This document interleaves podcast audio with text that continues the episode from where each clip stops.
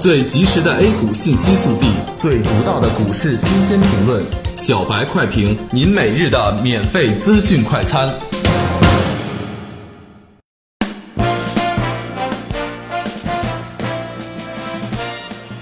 各位听友，大家好，欢迎收听八月十二日的小白快评。小白快评今日话题：人民币贬值冲击股市，沪指微跌。面对人民币的贬值冲击，反弹短线遭到压制。截至上午收盘，上证指数报收三千九百一十点三零点，深证指数报收一万三千二百七十一点八一点，创业板报收二千六百七十三点八九点。板块方面，周三早盘人民币中间价再跌一千点，纺织服饰股继续大涨。分析认为，人民币贬值将有利于以出口为导向的纺织服饰业，而航空股则继续大跌。分析认为，航空公司因购买飞机背负大量美元债务，人民币贬值将大大增加航空公司的汇兑损失。昨日受国务院发文促旅游消费利好刺激的旅游板块，今日展开调整，领跌两市。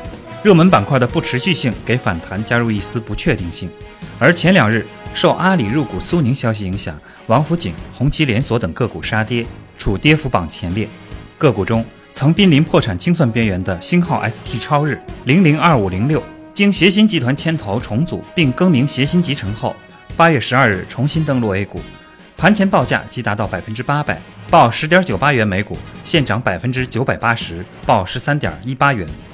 人民币贬值对股市的影响，在网络上展开一片争论。各专家大 V 各执一词。从实际操作来看，股价的走势会反映市场对贬值消息的反应，不一味看多，也不一味看空，让市场先生决定。待市场稳定下来后，再入场操作也不迟。感谢收听今天的小白快评，本期编辑客潮，主播阿文。明天同一时间，欢迎继续收听。